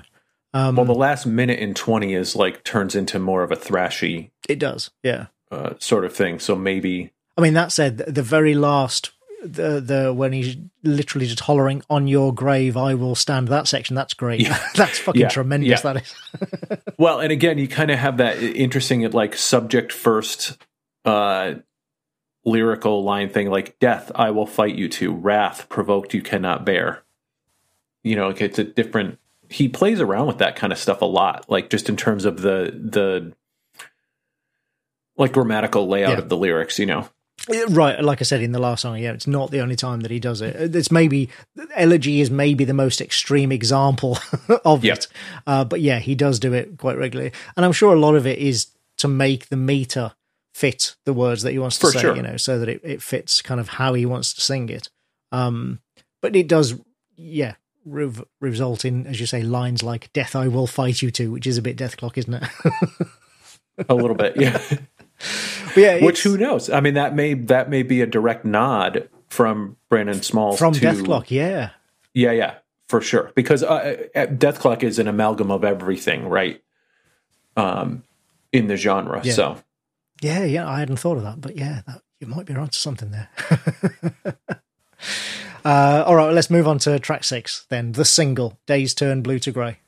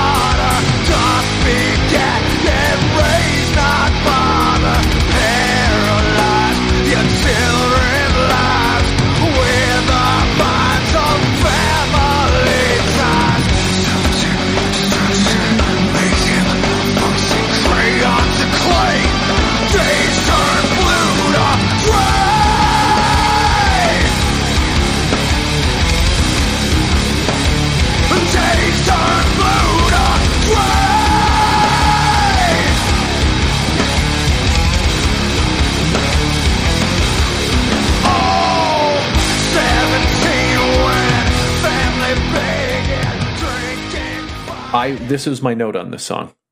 If there was a radio song on this album, this kind of feels like it. That's really That was- interesting. That was the note that I made when I listened to this song. I feel like it is a radio version of Left Unfinished. Oh, right. Okay. Huh. That's really funny because I like I like this song. It's fine. It's yeah, it's about abusive parents and the cycle of violence and stuff. But I've always found it a bit odd that this was a single and that it was a really successful single as well. Uh-huh. Um I mean, not so much the subject matter. We, you know, we know there have been that's songs about this sort of subject matter before that have been successful. That's whatever. But just musically, like it's good, but it's not my favorite on the album by any means. No, And and, there's feels like elements of it. I think choice.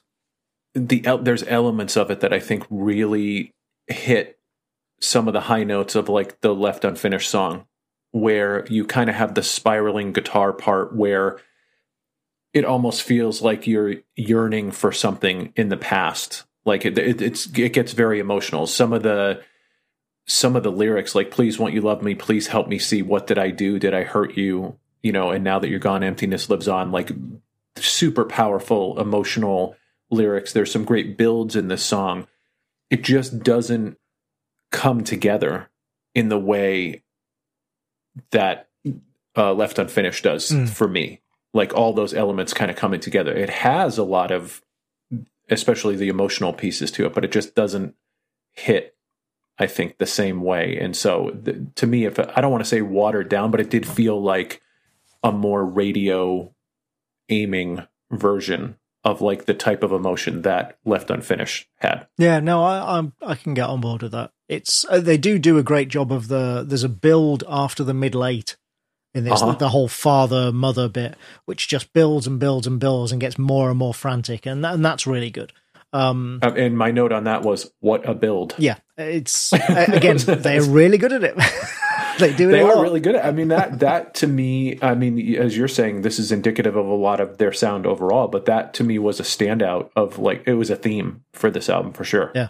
Yeah, as I say, they are they do it a lot and they're really good at it. Um, but yeah, it's like I say, it's a fine song. I'm not knocking it at all. It, but I, I, I would just always find it really weird that this of all the songs on this album that you'd pick this as the single, and that it was then went on to be really successful. Um, Yeah, got a lot of people back into the band. You know, this was kind of uh, seen as a statement, if you like, by a lot of the fans who had gone off them o- over the last couple of albums. It was seen, they were like, oh, oh, it's they're back. You know, um, yeah, I don't know, odd, but a good song, good song, all- nevertheless. yep. Uh, track seven, then Vim.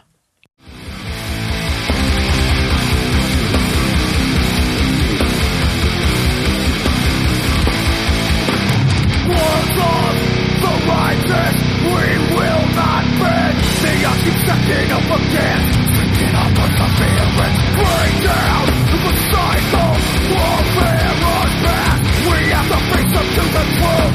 Relinquish every upper room, every ounce of straight flat. One solid,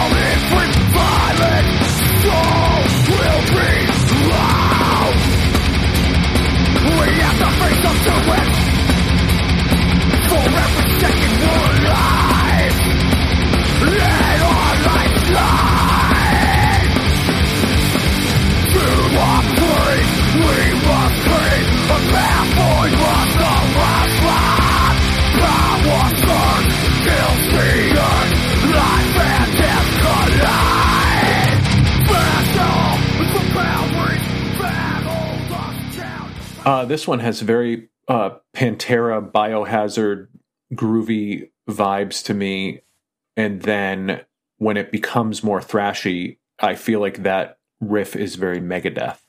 Mm. So it's got it's got a lot of ingredients I like in this song, um, does it work overall? and it feels like though? it has Does a more traditional you? solo in it too. What's that? Does it actually work overall though? Does it come together for you all those parts?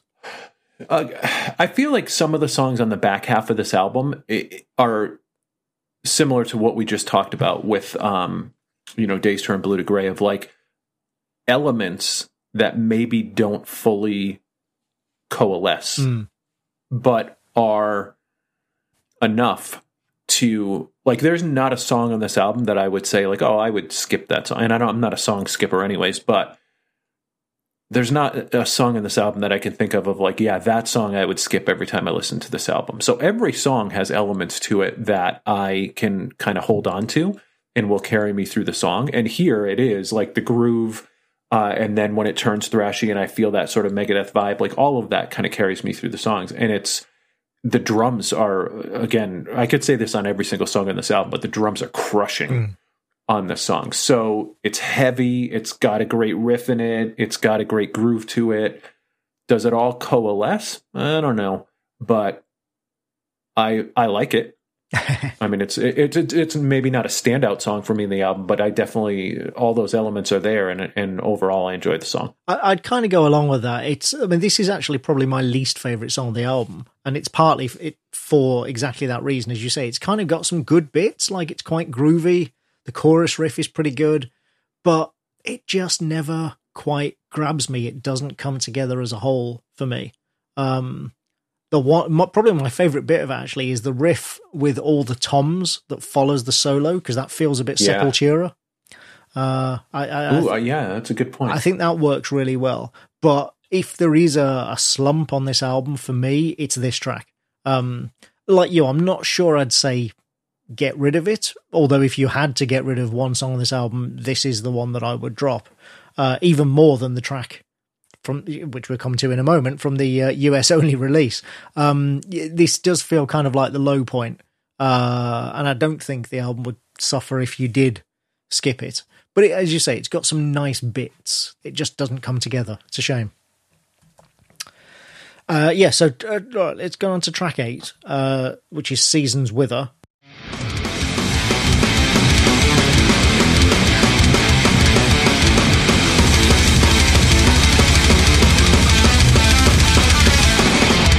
Taste of avenging blood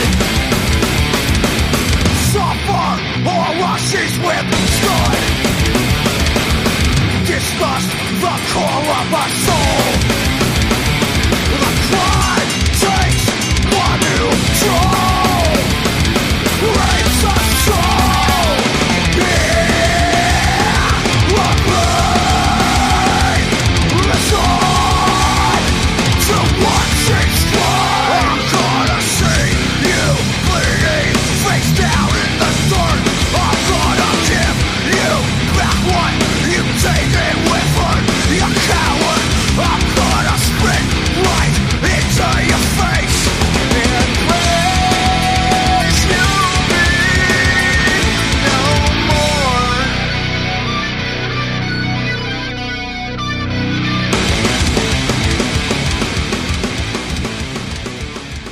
So this track was not on the original European release. This is the one that was added to the release in the US. Like I say, I've long suspected that it was so that people who already bought it on import would buy it again.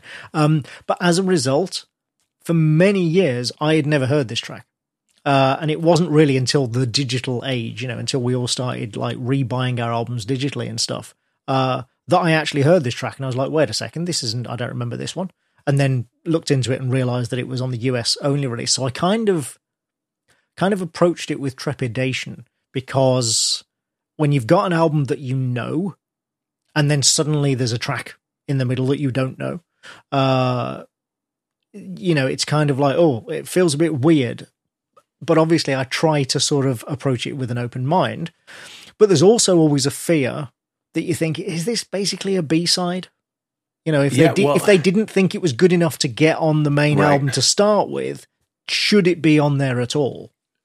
Well, my thing about it is, and it's interesting. I think you're absolutely right when you talk about a song. Like when you know an album and you love an album, and then a song gets inserted into that album, that can be really jarring. Yeah. And I, what is interesting to me is why at slot eight. Like, right? Why? Why not the last? Why there? Why not an extra why bonus track at the song? end? Yeah, totally. why not a bonus track? I, when I when I think of bonus track, I think of tacked on to the end of the album. Now, what's interesting is I, I'm pretty sure, and I'd have to go back and look at this, and not to continue to invoke Megadeth, but on their Dystopia album, there were certain versions of the album that had two additional songs on them, and one of them, at least one of them, was like in the middle of the album and that was the version I bought. And so I got used to listening to the album with these extra tracks in it that were not present in many other versions of the album. And then when I kind of took those out or, or, you know, kind of listened to the standard version of the album, it had a totally different vibe to me. So, yeah, I'm a fan of like if there's extra tracks, make them extra at the end. Don't insert them into slot eight. If especially if you're familiar with this album and you're used to the flow of it, to have it then get inserted in there, it's kind of like jarring. It, it really is. That said, and we'll talk about this more when we get to the last track. I'm glad that they didn't make it the last track because this, it's okay. Like it rips along. Uh, I think it might actually even be the fastest track on the album. Um, but it's not the best track on the album, and it does kind of feel a bit like a B side to me. Um, the chorus is okay, but I don't think it really holds up against.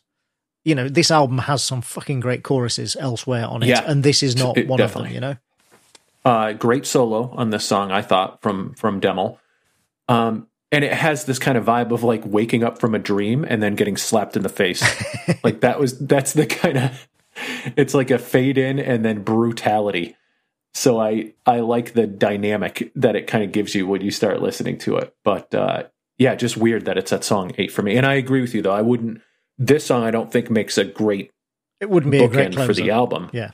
But also throwing it in at number eight just also feels weird too. It's very strange. And I mean, by the time this album was released, obviously we were well into the CD age as well. So it's not like, you know, you could stick it at the end of side one or something because there were no sides by the time this album was released. So, uh, But you could do the whole thing where it was like there's four minutes of silence and then oh, you know, or yeah, like I, I forget what album where they they would do like invisible tracks, like Yeah, would yeah. skip like you know 11 12 13 14 and track 15 would be an actual song Oh, well, the, my my favorite example of that was always uh, Nine Inch Nails. Uh, was it Broken or Fixed? One of the two. They they released the sort of you know the the regular album and then the remix of the or EP and then the remix of the EP, and one of them ended after like five or six songs and then had.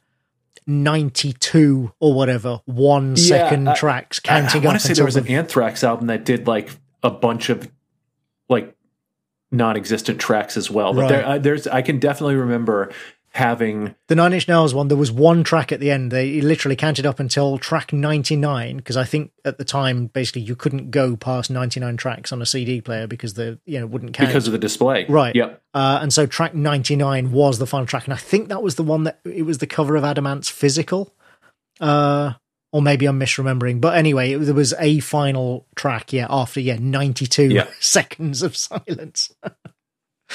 or one one track, uh, multi track, sorry, one second uh, silent tracks, just very bizarre. But that would be the way to to take this out of number eight and put it at like track twenty two, and you know Yeah. let it let it breathe after the album's over, and then it eventually kicks into that song. Yeah. Uh, all right, well, let, let's move on then to track nine, All Falls Down.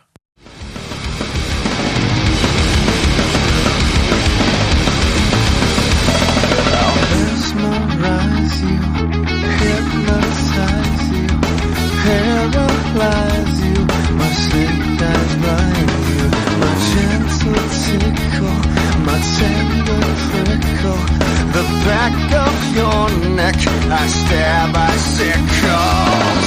My sweetest friend will call you open inside your head, I am a monster in wait.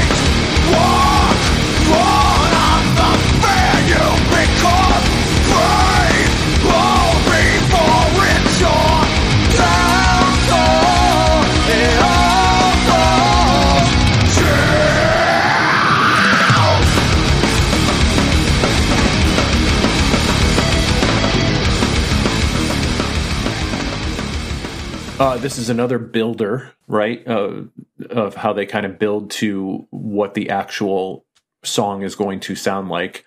Um, this one kind of felt a little bit limp biscuity to me. Right. Ah, yeah. Interesting. So, I mean, this for me, this is kind of getting back on the horse with this track. Uh-huh. This is it's got a, a great heavy riff. You got harmonics a go go all over the place, uh, and I think Flynn is in pretty fine voice on this one as well. Both he's clean I would and totally agree. well, yeah, it's, you know, it's good vocal. Um, The chorus sounds very Pantera aggressive to oh, me, like yeah, Anselmo yeah. type of vibe. Yeah, I, I think it's a really good chorus, uh, and you know, you, I do too. Another one again you can you can sing along with. Um, yeah, it is very groovy. I hadn't thought of the Limp Bizkit but yeah, I guess the guitar. Actually, thinking about it, yeah, I can see it now. Yeah, because the the sort of the verse guitars is a bit kind of noodly. Yeah, Yeah, and I don't mean that um, in a really derogatory way. Like, I mean, obviously, Limp Bizkit became kind of a caricature, but that there are elements of Limp Bizkit that I did enjoy. Oh, um, yeah. especially in their earlier stuff. So, yeah. um, and they were a fucking great guitarist, you know. they were in, immensely popular.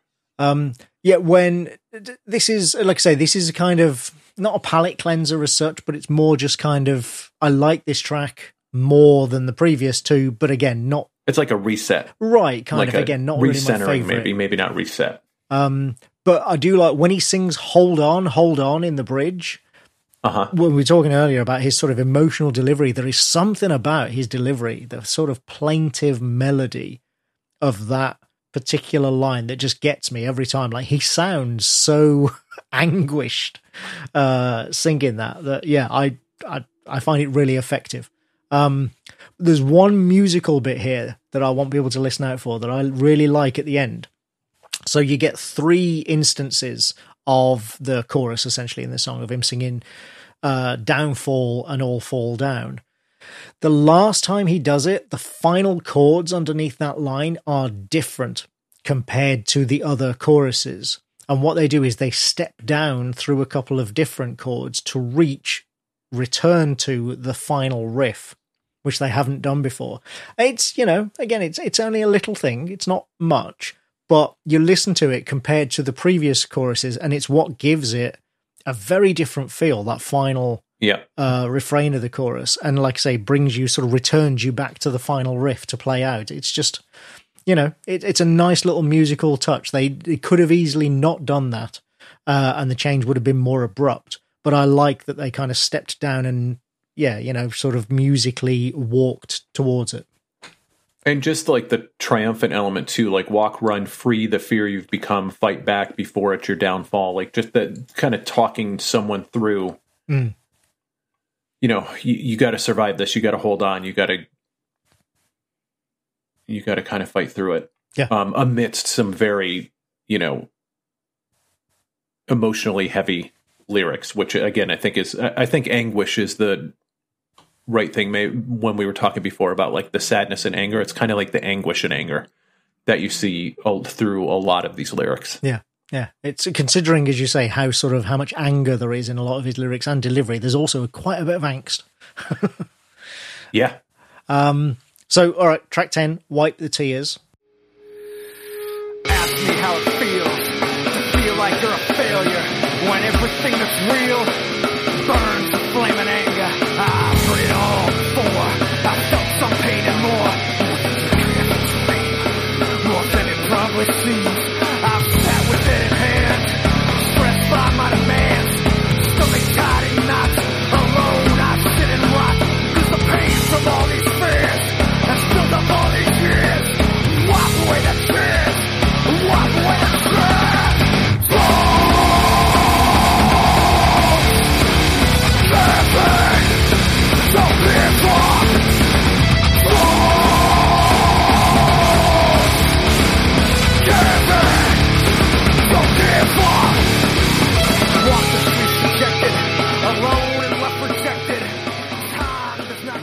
This is another one, dude. Just like an explosion of aggression. Yeah. Um, the drum and bass on this song, I feel like that they play together really well. Um, and just that that kind of build to delivery um dynamic The drumming on really this song, feels present on this out on this song. yeah, the drumming on this song is just superb. Uh, it's uh, you know it requires such control and restraint. Yeah. I think. Uh, yeah, just really, really good. As you say, it's um every this, this whole song is a build. like every verse, Yeah. is a build, and then yeah, that explosive when he roars "Don't" in the chorus, it is so powerful. It's such a blast. Uh, and, and again, great example of like how powerful his voice is when he sort of opens up and lets it loose. Um, yeah, it, I've always felt like this track. Actually, it's funny that you made the Limp Bizkit comparison in the previous track because I've always felt like this track is a bit of a middle finger to people who complained about the the Burning Red and the nu metal era Oh, because for sure. this track could be on the Burning Red, n- no question. You know, there's it would absolutely fit on that album, and uh, it it kind of feels as if this is saying, "Look, hey, by the way, we are actually still into that shit. Like, don't think that we're turning our back on it just because you complained about it. we're still here." Well, and like it's given me, you know, all this struggle has given me more resolve. You know, he says, One thing I must make clear the struggle of these years has made every scar the stronger, my lust for life the longer. Yeah. I will fight for what I love, and I will fight for those I care. I will fight at any time, and I will fight anywhere. yeah, Um, it's pretty unambiguous. you know, right, right, right, exactly.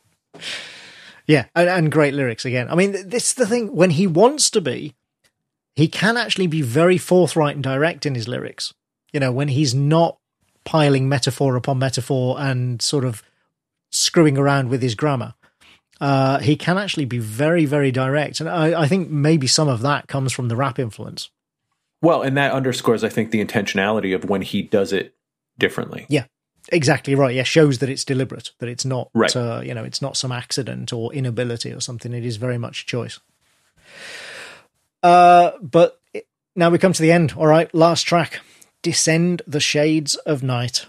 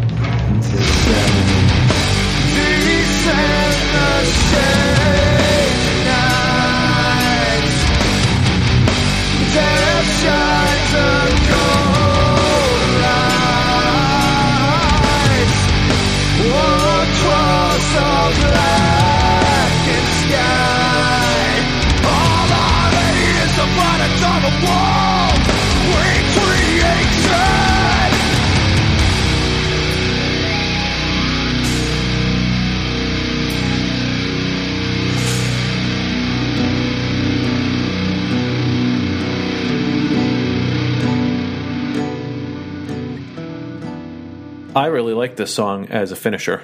Yeah, uh, I like this song as my favorite track on the album.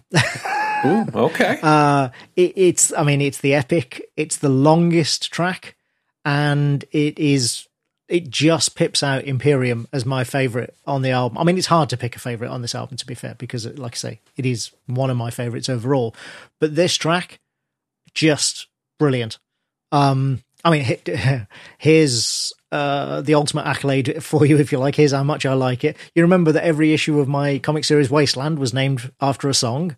Uh, Yes. Well, only one of them was a Machine Head song, and it was this one. I think. nice. I think it was issue twelve or something. Uh, was called "Descend the Shades of Night."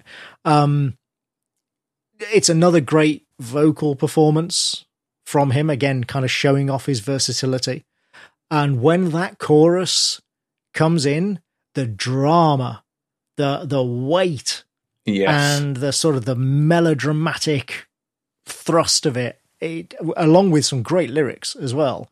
Um, and the drums, the way the drums build the emotion of this song as well is really wonderful. it, it- yeah, it's just like I mean, this is a it is a drama song, and obviously it's look, you know, it's a slow doomy epic, and, if, and it's about death, so you know, kind of predisposed. Oh, I mean, it, it checks all of the boxes for you Yeah. without a shadow of a doubt. But the, just that whole um, like crashing of waves thing it- again, it's the build and the delivery. It's the way that, and it happens multiple times in the song where they sort of settle everything down just to start that build all over again. It has like this tidal effect to it.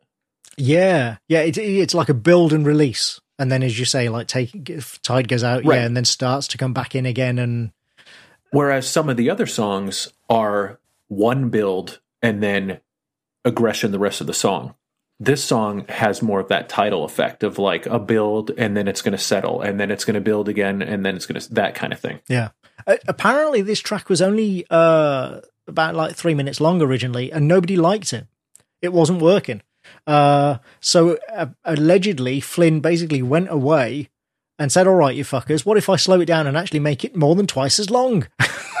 and we and we put a solo in there, and it worked. it was uh, yeah. I remember reading an interview with him where he was like, "Yeah, this was it was not working at all. It was like three minutes long, at a different tempo, and they just completely ripped it apart."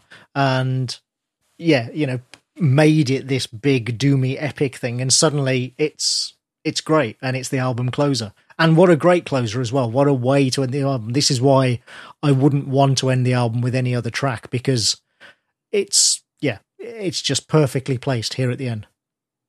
Yeah, I totally agree. I think this is a great finisher. This is this makes the case for why song 8 should not have been the last song on the album because this song makes you want to to me makes me want to go back and start the whole thing all over again Yeah, it absolutely achieves that. Yeah, it's uh, while being a very different song than the first song on the album. a so it's not a very different song to anything else on the album. That's the yeah, other thing. that's a great point. you know, it doesn't sound. Again, you can tell it's them. You know it's Machine Head, but it doesn't actually sound like any other track on the album. And yet, as you say, m- you know, makes you want to go back and listen to the others again as well. That's because I think the fact that it is different makes you really take a step back and appreciate just how many different elements this band has to their sound and how many of them are present on the different songs on this album. That- like it kind of reminds you at the end of like man, this this thing is really the total package. Like it there's a lot to dig into and a lot it, it is it's that shepherd's pie thing of like there is there's a lot of different layers to this album and it continues to reward additional listens. Yeah. That's a really good point, actually. Yeah, that it does. It's one more thing to add to, like, hey, yeah, we can do this as well. Um, and as you say, that kind of showcases the versatility of the band as a whole and of this album. It is a you know a versatile album for sure. Uh, which is yeah, as I say, one of the reasons why it's my second favorite album of theirs after their debut. Um, I mean, like I said, I like all of Machine Head's incarnations, and I don't think they've actually recorded a truly bad album. Um, and I think that's one of the reasons why they've been around for so long. You know, apart from just sheer bloody mindedness, uh, I think also just that they are versatile. They are good songwriters. Flynn is a great lyricist. Um, they have a dedication to touring as well. They are kind of a little old school in that, you know, they're, it feels like they're forever on the road. um, Yeah. which I'm sure helps. But yeah, uh, they're just, I think part of their longevity is down to the fact that they are able, they're capable of this sort of um, variety and uh, all the multifacetedness of their sound while always, always being heavy as hell.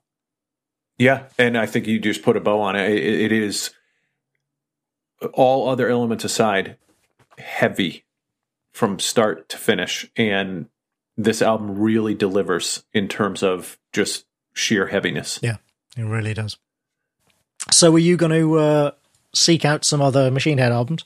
Without a doubt. Like I said, I, I had spent um, time listening to Vio-lence just because of the fact that they both played guitar in that band. And I, I really enjoyed the guitars on this album. But now I'll be digging much further into Machine Head overall. I'm really glad that you chose this album because I, I think it's great, top to bottom. I think it's a great album. And I definitely am going to dig into more of their catalog for sure. Excellent. Well, yeah, as I said, if you like this, definitely check out Burn My Eyes, their debut album, and also uh, the two albums after this, Blackening and Unto the Locust. Uh, well, that that's going to be my first thing is the first album and then Blackening. Right. Like pre this album and then like what happened right after this. Yeah. Um, it's, uh, I mean, like I said, you know, I think all of their albums are pretty good, but it, it, in particular, if this sound, if the sound of this particular album appeals to you and you want some stuff that's along the same lines, then yeah, those are definitely the albums to check out. And then maybe look at some of the other, uh, you know, more experimental, if you want to call it that, albums they've done. But yeah, overall, as I said, like just a band that for me, you can't conceive of the modern metal era without Machine Head. and I, I don't know if they always get the credit they deserve in that respect. Uh, because apart from Burn My Eyes, they haven't really had a big splash of success throughout their career. Don't get me wrong, they are successful. They have sold many, many records, but you know how a lot of bands kind of they have that one record that just really puts them over the top. Um, and Machine Head did that with their first album.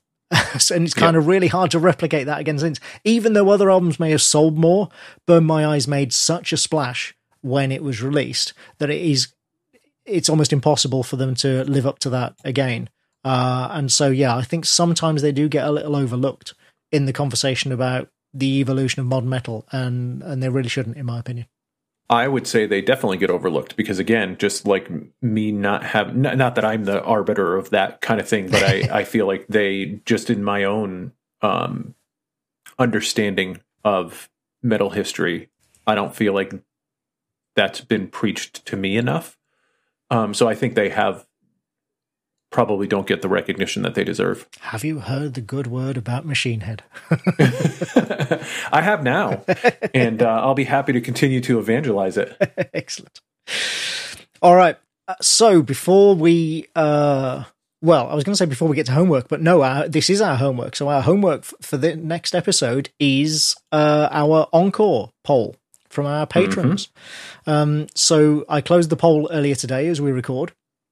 I have in front of me a list of all the nominations. We had 43 in total Okay. a surprising amount of Black Sabbath. Like a Wow. genuinely to me surprising amount of Black Sabbath and an Aussie uh, album in there as well. But yeah, like one, two, three, four, five, six, seven, eight of the nominations are various Black Sabbath albums. Um, the only So if you imagine the ping pong balls that are rattling around now in the circular cage, there's a lot of Black Sabbath balls. The high percentage chance Well, and for Black Sabbath. There's a few others that were like, you know, two people. So two people nominated At the Gates albums, two people nominated Judas Priest, two people nominated Motley Crue and Motorhead and My Dying Bride and White Zombie, and even two people separately nominated Within Temptation. But the oh. only band that got more than two, apart from Black Sabbath, was Pantera. Uh, Uh, that doesn't surprise me too much. yeah, uh, I was a little surprised by it, I must admit. But uh, yeah, it's a good spread here of uh, yeah. Hopefully, it was for uh, power metal. Was the suggestion of right? Of course, yeah, no, no, Because let's never forget, Pantera is a glam metal band. Indeed. at heart. No, there was what I was actually surprised that there was only one for Cowboys from Hell and then two for Great Southern Trendkill. Ugh, I, I I shouldn't say I, I don't dislike that album, but I do. Uh, my preference would be Cowboys from Hell, but my real preference would be power metal. I think it's by far their best album, but that's just me. Uh, but yeah, so d- just to remind listeners who may be wondering what the hell we're talking about, so uh, every volume we do an encore episode where we ask our patrons to nominate a, an album by a band that we have covered before on the show because normally we only cover a band once. And so that's why these uh, nominations are all for bands that we have already covered on the show, but for different albums. So yeah, as I say, there are 43. I am now at random.org and I am going to click the, the generate button and see which one we get. And that will determine the album that we talk about next time. Are you ready? Wait, before you do it, All right.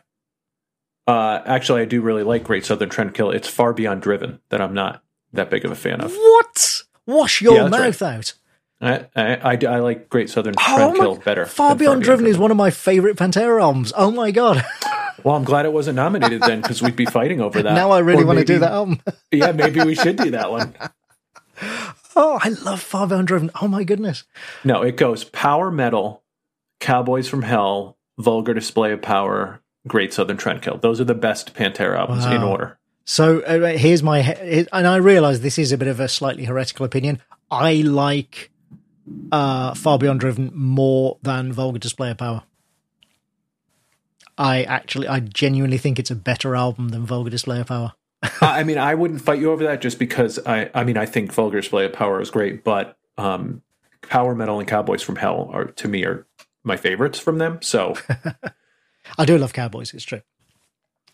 That is uh, that is a superb album. I mean, it's very very late eighties, early nineties, but it is still a superb album. So much energy. yes, All right, are you ready? I am going to click the button. Do I'm clicking the button. random number one to forty-three, and they're just in alphabetical order by band. Incidentally, by band and then uh, album. In fact, do you know what? I'll take a picture of the uh, um, just so people can see. There you go. I'll take a picture and I'll post that to Facebook later uh, of the list. So generating the number, and we have 29. And 29 is Simon Lake's nomination for The Great Southern Trendkill by Pantera. Well, well, well. I'm glad I made that correction before you pulled that number. Then, because people be like, "Oh, Brian doesn't like Great Southern Trendkill." In fact, he does. oh, wow. Okay, brilliant. Right. So, yeah. Bring it. Pantera, once again, here we come. That is what we'll talk about on the next episode. That's awesome because you know I'm going to work in some power metal uh, discussion when we talk about Great Southern Trendkill. Of course, you know that I will. So um, now I have an excuse to go back and listen to all that stuff all over again. Cool. Oh, man. I'm, I think people will be excited that we're getting another Pantera episode, don't you? I think so. I think so. Pantera remains, you know, a very, very popular band. Um, but yeah, doing something from that era, from the later era of their career, is going to be very interesting. Um, yeah. it definitely will be. Thank you, everyone, uh, all of our patrons for nominating in that poll, and of course for you know just supporting the show in general. Like, remember, as a reminder, you haven't heard any ads during this show, and you never will. We don't take ads. We're not don't ex- take sponsors. We're not part of a podcast network. We are entirely supported by you lot out there. Uh, and we are very, very grateful for it. And if you are not yet a patron and you would like to, to help support the show and so that you can take part in things like the Encore album nomination polls, you can go to patreon.com slash thrash it out and make a pledge today. And remember uh, that if you want to join the Facebook group, that's facebook.com slash groups slash thrash it out. But otherwise, that's it. We will see you, or uh, you will hear us, I should say, next time. when, yeah, Pantera, Great Southern Trendkill. My goodness, who would have thought that?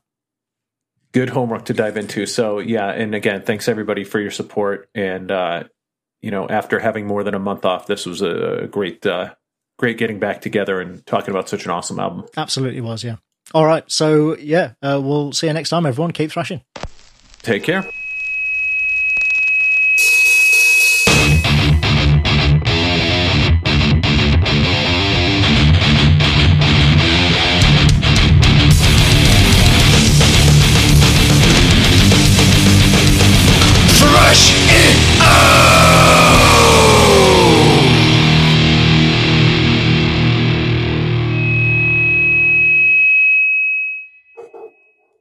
Just as the dog starts barking. Just as the dog starts barking.